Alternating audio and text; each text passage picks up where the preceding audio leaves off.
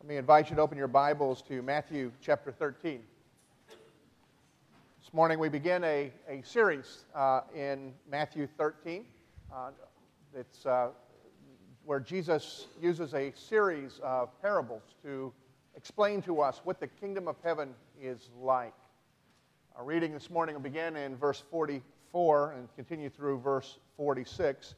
Those of you who are good at math will probably recognize right away that's not in order, uh, since we're going to be looking at the whole chapter over uh, the next number of weeks. But these verses, there's two stories, two parables that really go together. Jesus told them back to back to give a perspective. They should be seen together. Uh, give a wonderful introduction, wonderful overview of what the kingdom of God is like. And so it's a great place uh, to be able to launch in and then dissect and analyze the different aspects that Jesus wants us to see as we look through. With this perspective, we can look and, and grasp and gain more than uh, I think out of the other passages when we see them. So we begin this morning in our reading in verses 44 through 46. Hear the word of God. The kingdom of heaven is like treasure hidden in a field, which a man found and covered up. Then, in his joy, he goes and sells all that he has and buys that field. Again, the kingdom of heaven is like a merchant in search of fine pearls, who, on finding one pearl of great value, went and sold all that he had and bought it. May the Lord bless us and give us understanding from his holy word. Let's go to the Lord in prayer. Father, as we gather here this morning, we commit ourselves to a time to study your word, but we are in need of more than just giving our intellectual attention uh, to the words that you have given and even to um, extracting doctrine. We are in need of your spirit to be at work within us, to testify to us all that you have in mind, and to show us how it applies to our lives, particularly, uniquely as individuals, and to our life as a church, also uniquely Lord, we do pray that you would reveal this to us and that you would be at work in us and use this time uh, to shape us to become more like Jesus in mind, in value, and therefore in our lives. Work in us and continue the work that you began as we cling to the promise that what you began, you will see through to the end. Father, so therefore we pray for your Spirit to be at work in us. In Christ's name, we offer our prayer. Amen. I assume, like many of you, my wife and I enjoy when we can find a, a good deal. Some things that you probably don't know about us. My wife, one being better at the deals, more patient, and more committed to them. I run out of time. Time as money is my philosophy, and if it's going to take me more than five minutes, I figure it's waste. It's not a deal anymore. But we do have a van that my wife purchased on eBay. Um, she shopped around, negotiated, bargained, and then found a way, a way, to get a van for just several hundred dollars. I didn't know about it until one day on a Sunday afternoon. She informed me that after church, she and I were going to be driving to Big Stone Gap, Virginia.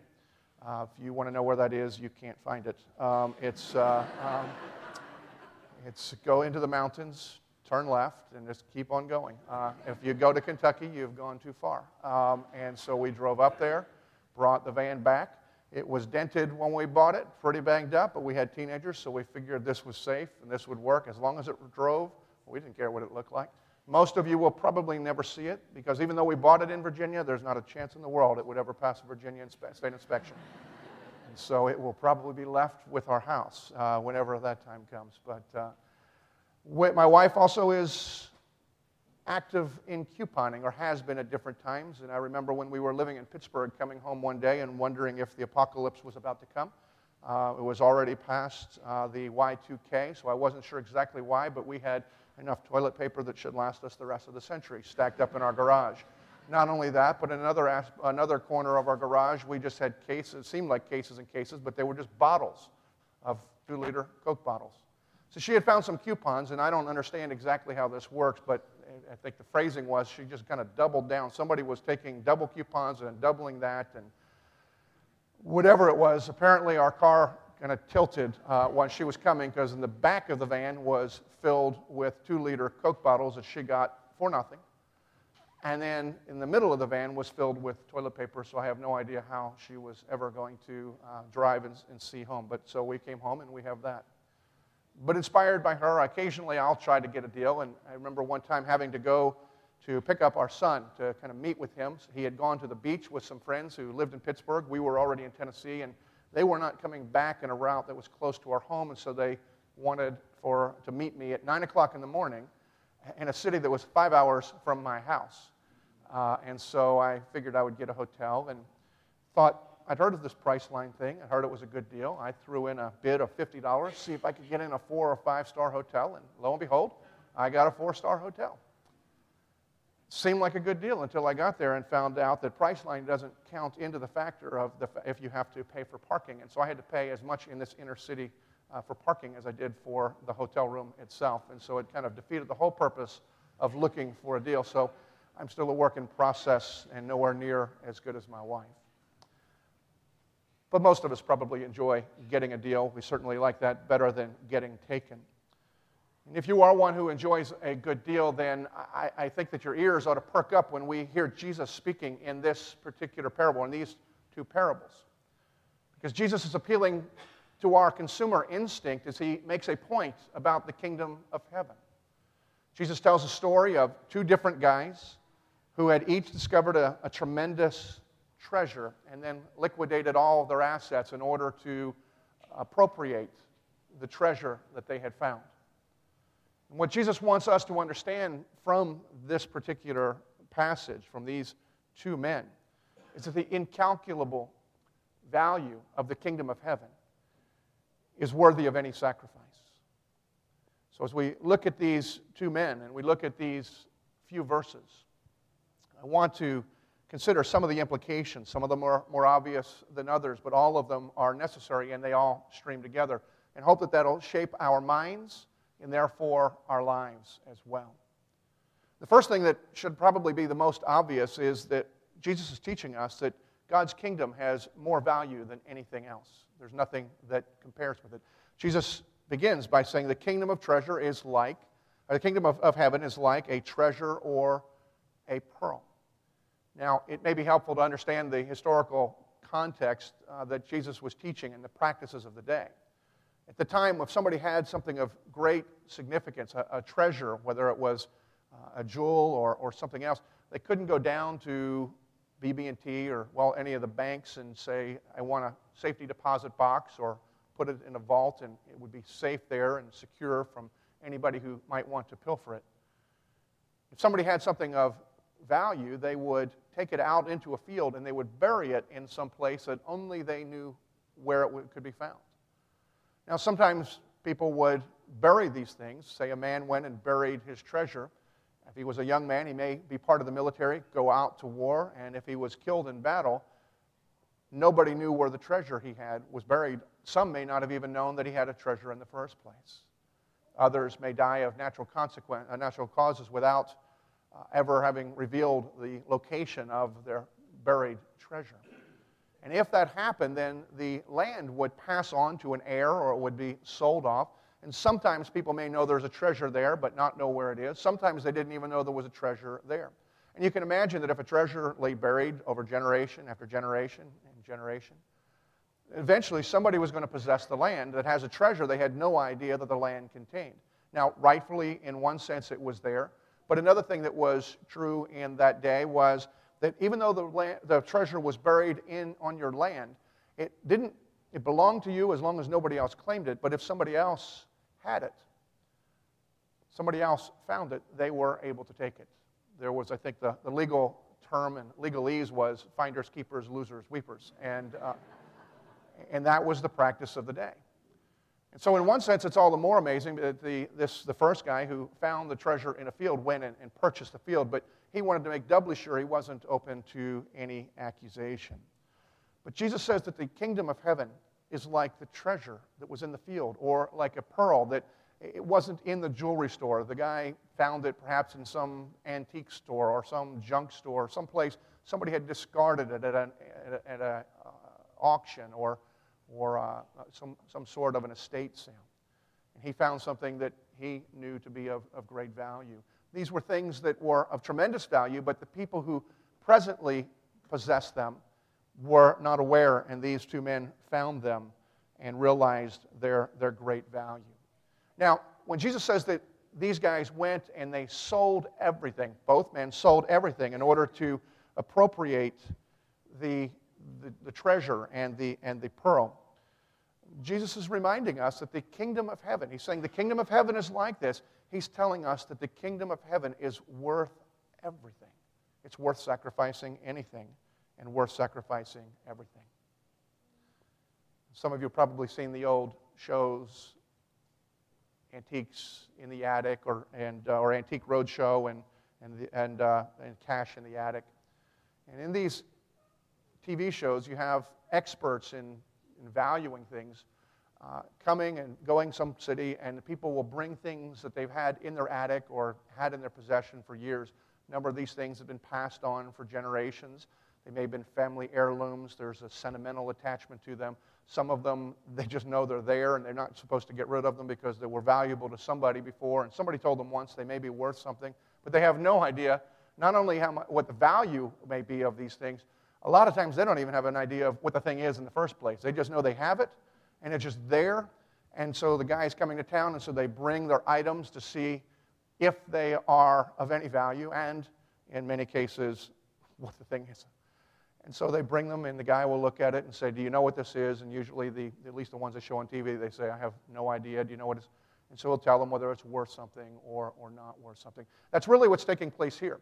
That's what Jesus is, is painting a picture in the ancient day of, of kind of the antique roadshow or the cash in the attic. It's just amazing that people have something that they don't know what it is, and at the same time, they have a lot of stuff that's just junk, and they think that that might be worth something as well, and it makes for an entertaining show. But Jesus is telling us that's the same for you and for me. And so he's telling this parable so that we understand.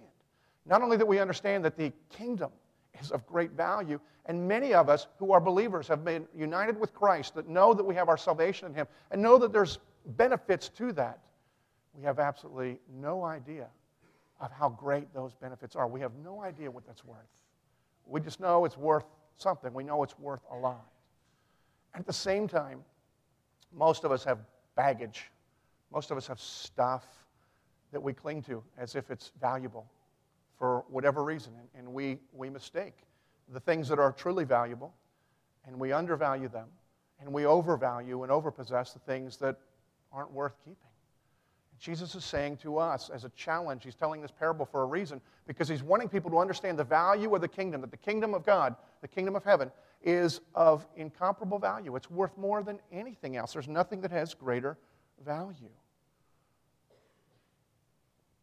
But to understand what the kingdom is, we need to also understand, in one sense, what it is. I mean, so I've now shared, and Jesus says it's, it's like a treasure, so we know that there's value. But unless we also know what it is, we, we don't really think much about the value. So, what is the kingdom?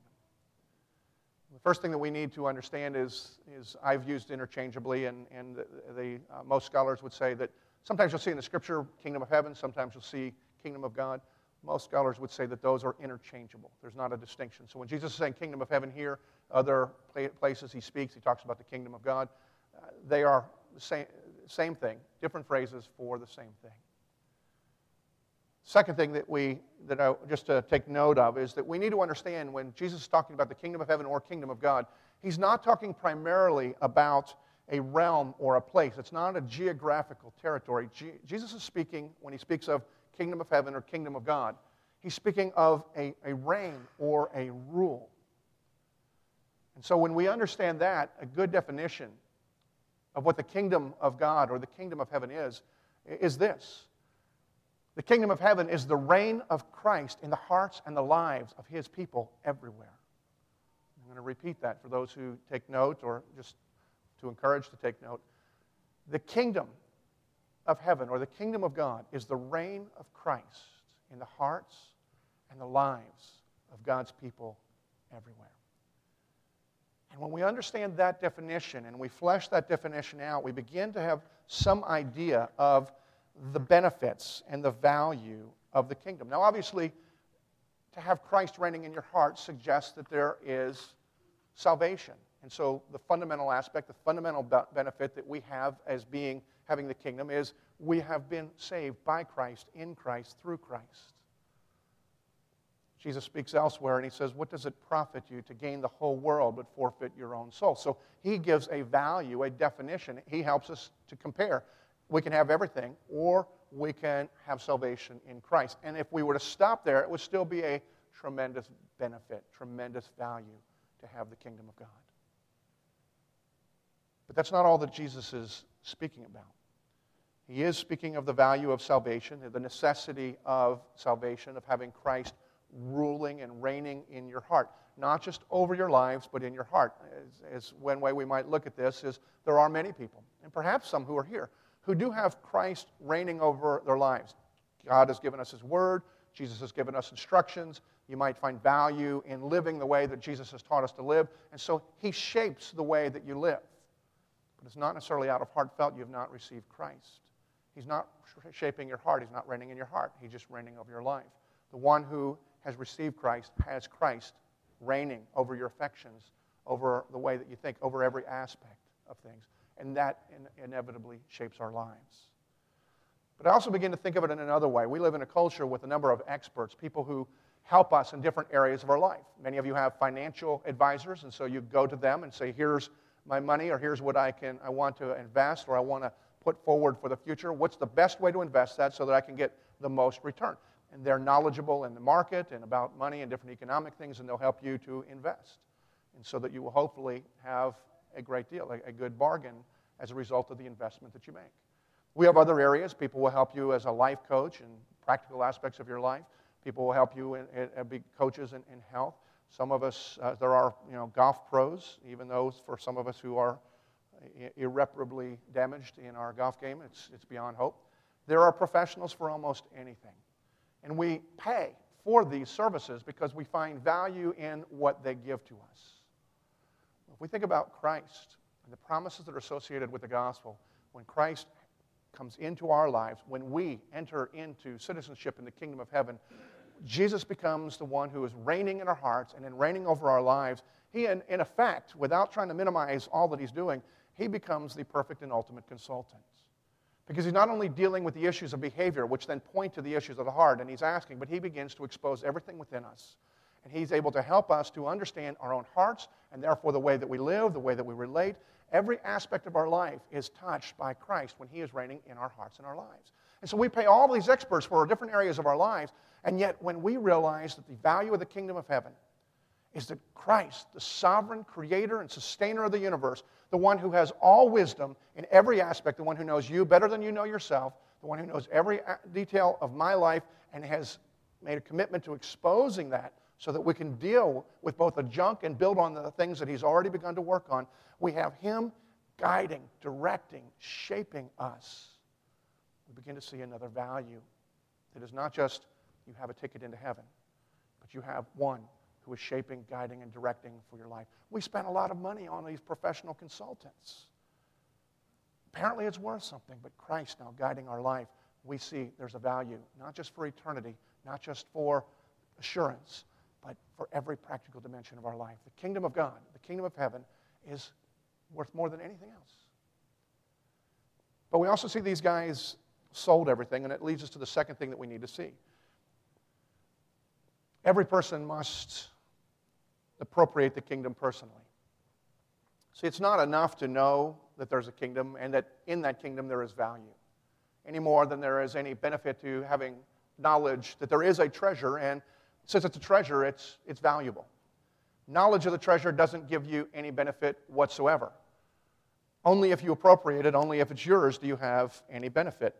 I'm going to read this because something that I, I uh, read not, not, long ago in, the, in, a magazine, Mental Floss. I don't know if any of you read that, but it's interesting, a number of things that uh, they come up with. But there was a man named Robert Morris, and I, I butchered the facts in the, in the first service, so I just, I'll just read it this time. But in 1820, a mysterious stranger left a locked iron box with Robert Morris, an innkeeper in Bedford County, Virginia.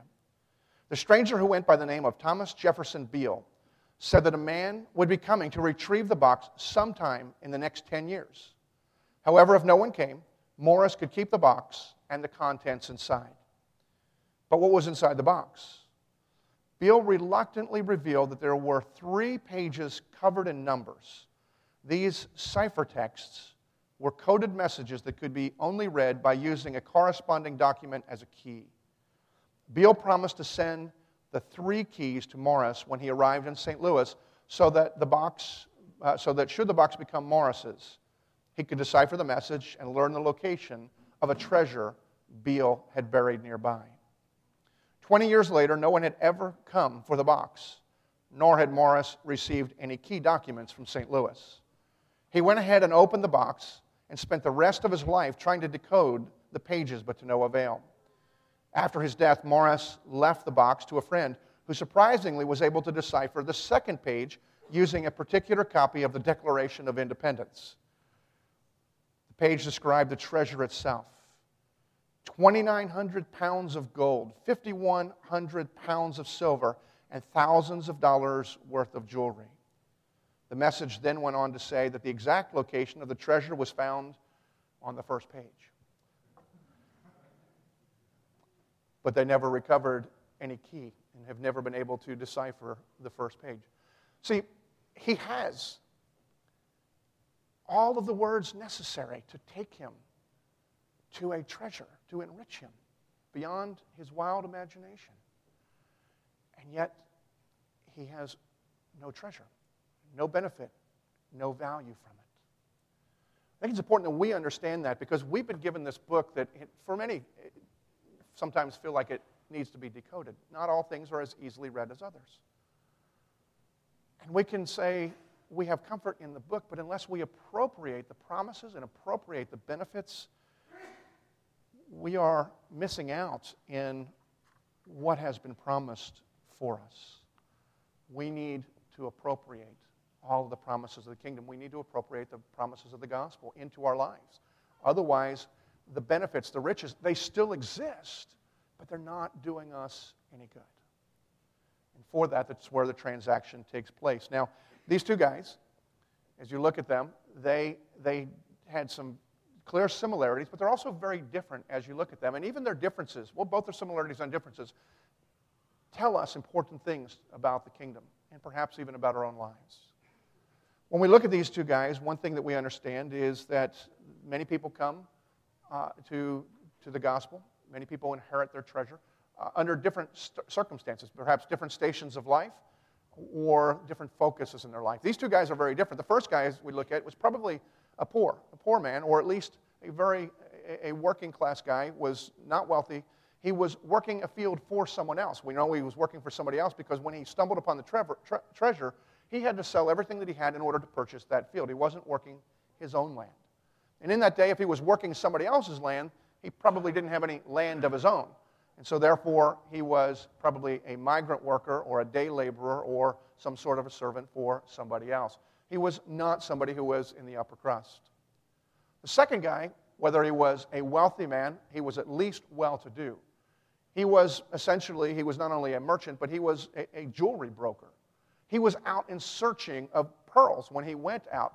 And it's interesting, even when he found the particular pearl that we're told about, even this man who was an expert in jewels, he was just amazed at the glory of the treasure of the pearl that he found when he went. So you have one man who is not wealthy, you have another man who probably is wealthy, or at least well to do. And if nothing else, we see and are reminded yet again that God calls both the rich and the poor. There is not a distinction. He doesn't call one because they're poor and leave the wealthy. He doesn't call the wealthy and then leave the poor. God calls whoever He calls because He chooses to call. We also see a different focus in these guys' lives. And perhaps they reflect your life. They certainly would reflect people that you know. The first guy was basically going about his own business or going about somebody's business, but he wasn't looking for treasure. He wasn't looking for something. He was just going through life, doing his job when he stumbled over the treasure. The second guy was actually looking for something. He was looking for a pearl. And then is amazed when he finds one because the caliber, the, the cut of it, the, the beauty of it was greater than anything else that he had. And both of them are compelled to liquidate everything that they have in order that they might receive and possess the treasures that they had found. Now, if I was going to put in contemporary terms the focus that these guys have, that may be your story. They certainly are people around us. We need to understand all of these ways that God is at work. One is the first guy was not looking for the gospel. The gospel just found him and just hit him. Whether he was content in his life or whether he had no greater expectations, he wasn't looking for anything. And somehow he stumbles over the treasure. And in the metaphor that Jesus is using, helping us to understand it, is the kingdom of, kingdom of heaven. It would be to understand that the gospel had come. And many of the people that were listening to Jesus would have been that way. They were contented with their lives. And then now, here's Jesus who is not only preaching the gospel, but he's the embodiment of the good news that was promised by God. And now they got to deal with it. They got to deal with him. What are they going to do? Do they find him beautiful and valuable, or do they continue on?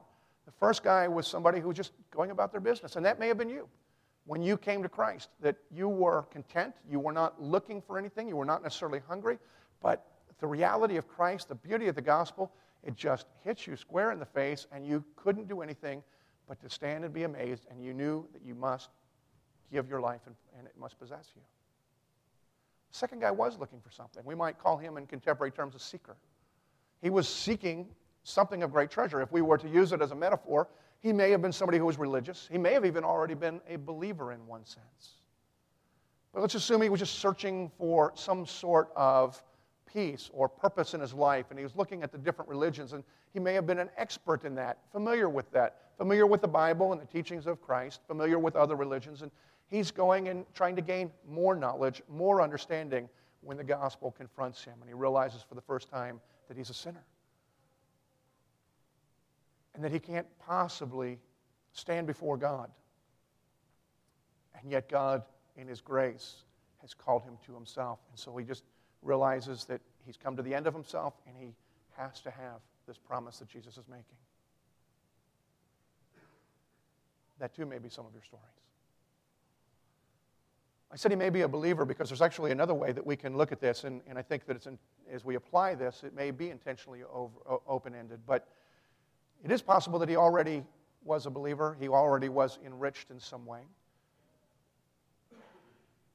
And that when the gospel confronted him, it was as if he was made new all over again. It's a story of a number of people that you're familiar with through history, and it's also mine. Jonathan Edwards talked about a point in his life that he'd been a believer for quite a long time. Some of the most profound insights that we were able to find in terms of day to day practical living, he wrote as a 19 year old student. And yet it was later in his life when he just felt that he was born again. And Jonathan Edwards, if you read his, his theology, which I'm sure you all do, uh, on, just for hobby, um, is uh, he doesn't believe in getting born again again. I mean, you get born again, but you don't get born again again. You're either born again or you're not. And so it just only happens once. But he describes his own experience as being born again again.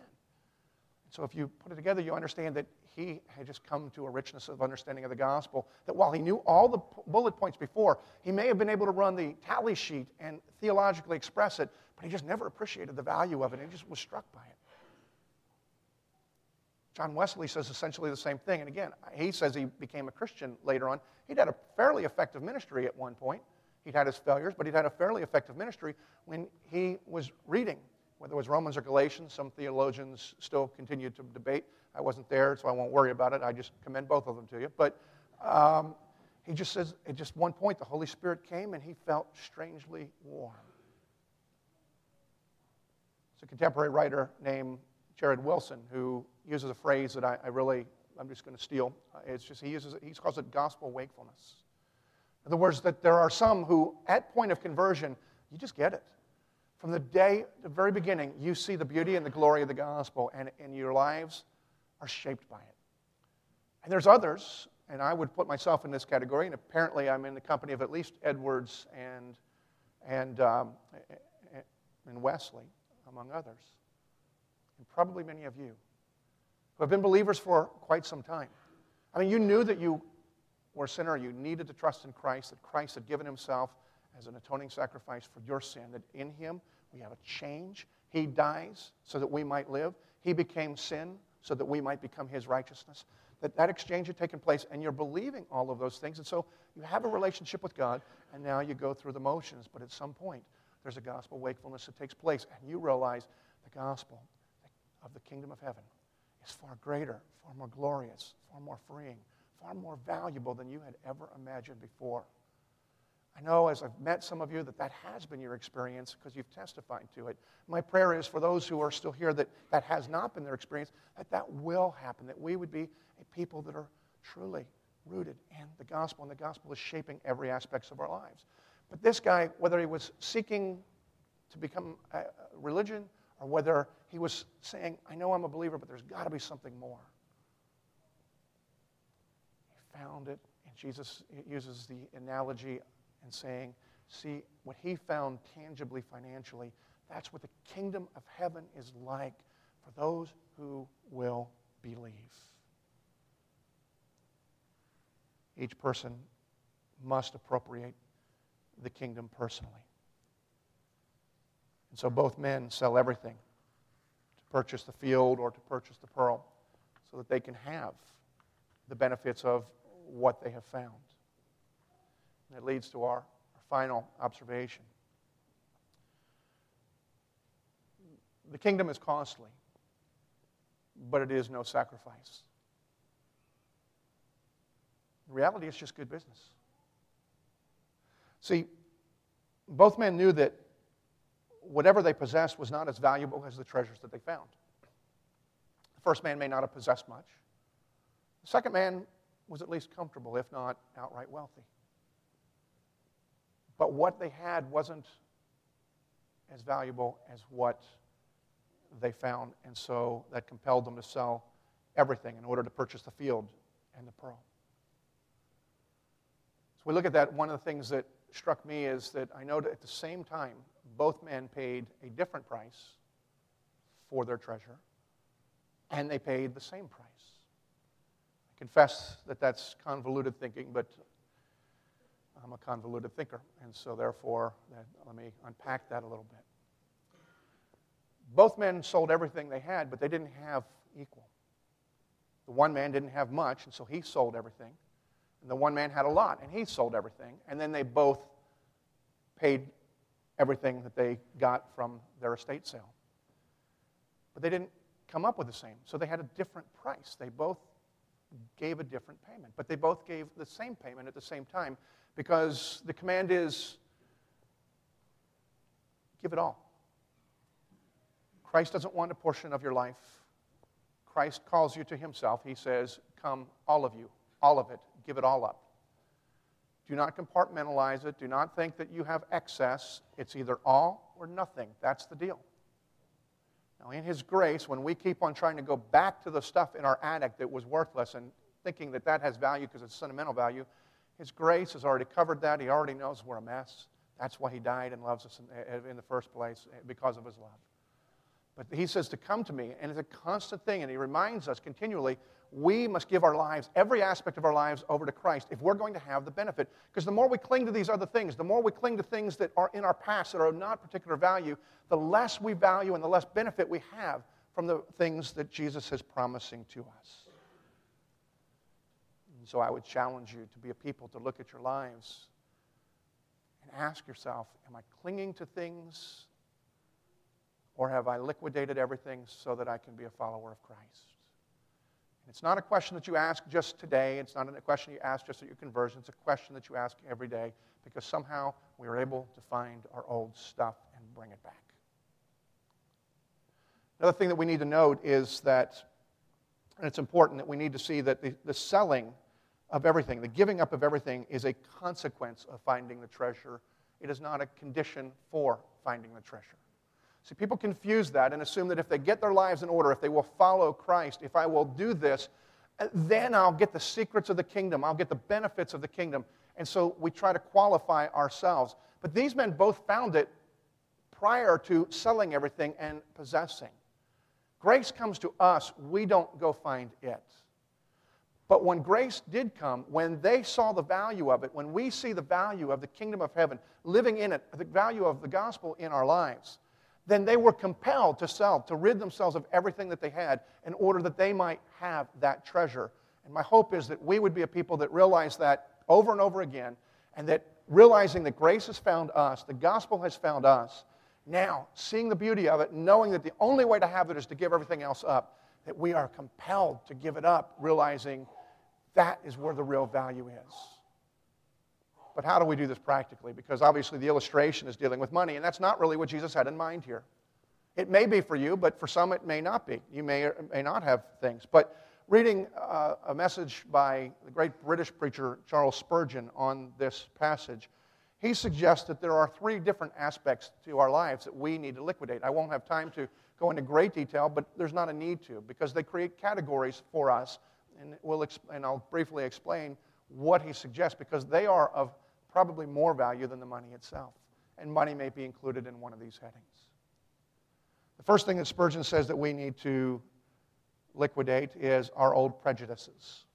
Now, by that, he's not talking about necessarily bigotry, although if that is an issue that you wrestle with, that's something that you're going to have to rid yourself of. But what he's talking about is our old prejudice is, is the way that we look at the world, the way we see the world, the things that we value because of the way that we look at the world, the way that we think. And Spurgeon is saying that one of the things that you've got to do is realize that you need to begin to see the world with gospel eyes. You need to see the kingdom of heaven uh, through the kingdom of heaven eyes rather than the way that the world sees the world, the way that we were trained to see the world, the way that we may be naturally inclined to see the world. We need to get rid of that and begin to look at the world the way God has revealed the world through his eyes and then through, through his word and the way that Jesus looks at the world through the gospel and see it is broken and warped and yet beautiful and redeemable and being redeemed. So we need to change the way we think and our values. Confessing to the Lord that we value things that are not His way of doing things, and then allowing His Spirit, according to God's promise, to come and work and to begin to cleanse us. The second thing that Spurgeon says that we need to deal with is the pleasure of sin. We need to liquidate the pleasure of sin. And it's significant that he doesn't say liquidate sin. It's not that he doesn't think that we should do that, he just knows that we won't. You can liquidate it today, it will be back tomorrow.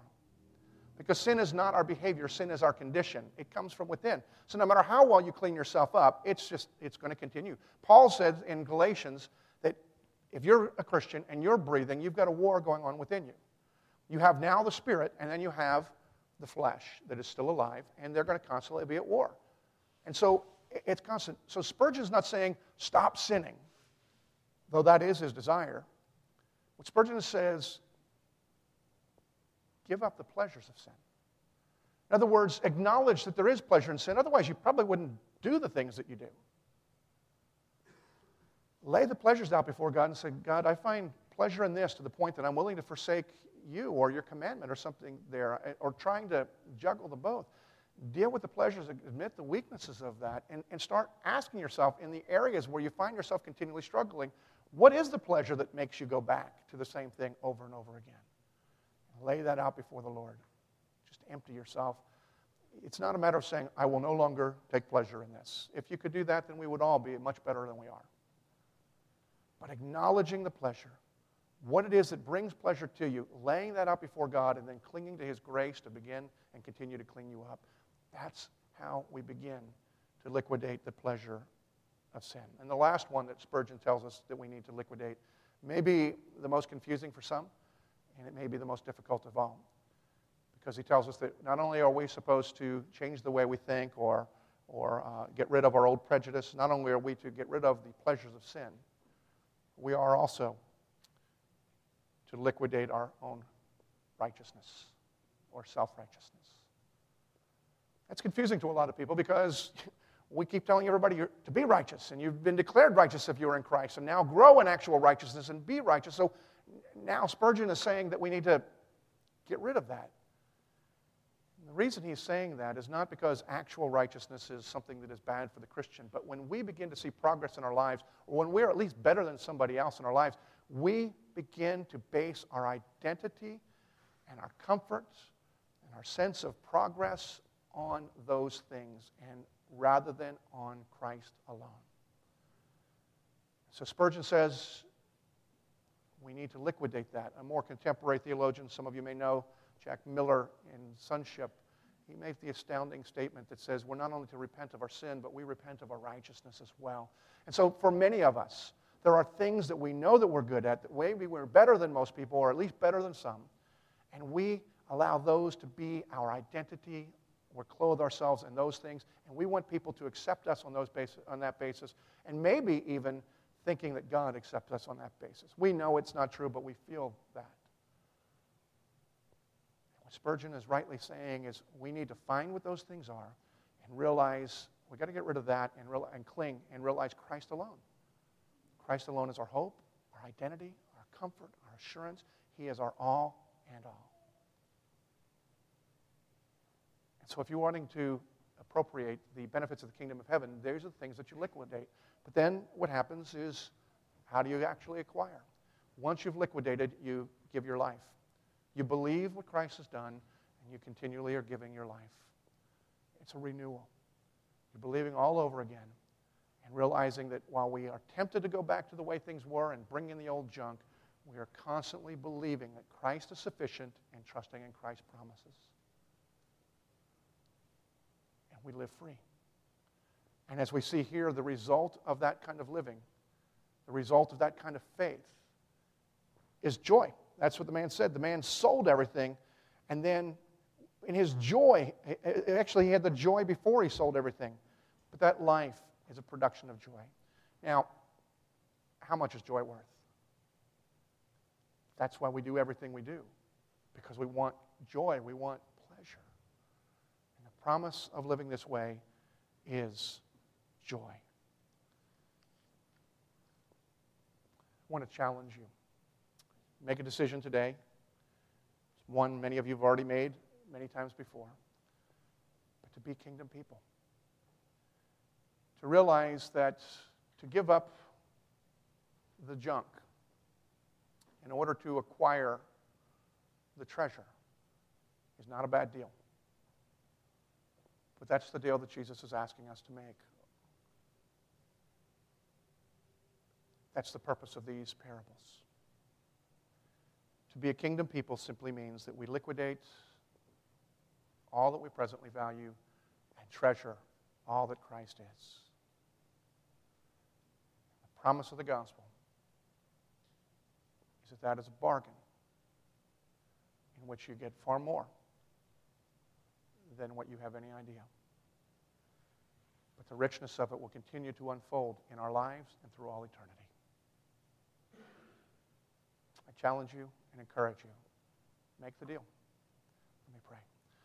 Father, as we come, I pray that you would continue to be at work within us. Help us to be aware of our, our tendency and our, our, our weakness. Our, our, as the old hymn says, not only are, are prone to wander, but help us realize all the more your greatness, your graciousness, your worth, and your worthiness. Give us eyes that can see the beauty of Christ and what it is to live free in Him as opposed to seeking success or whatever we seek in this world. Father, may this serve for us as a foundation give us understanding, at least in part, of how great your kingdom is. Teach us and speak to us, I pray And I pray in Christ.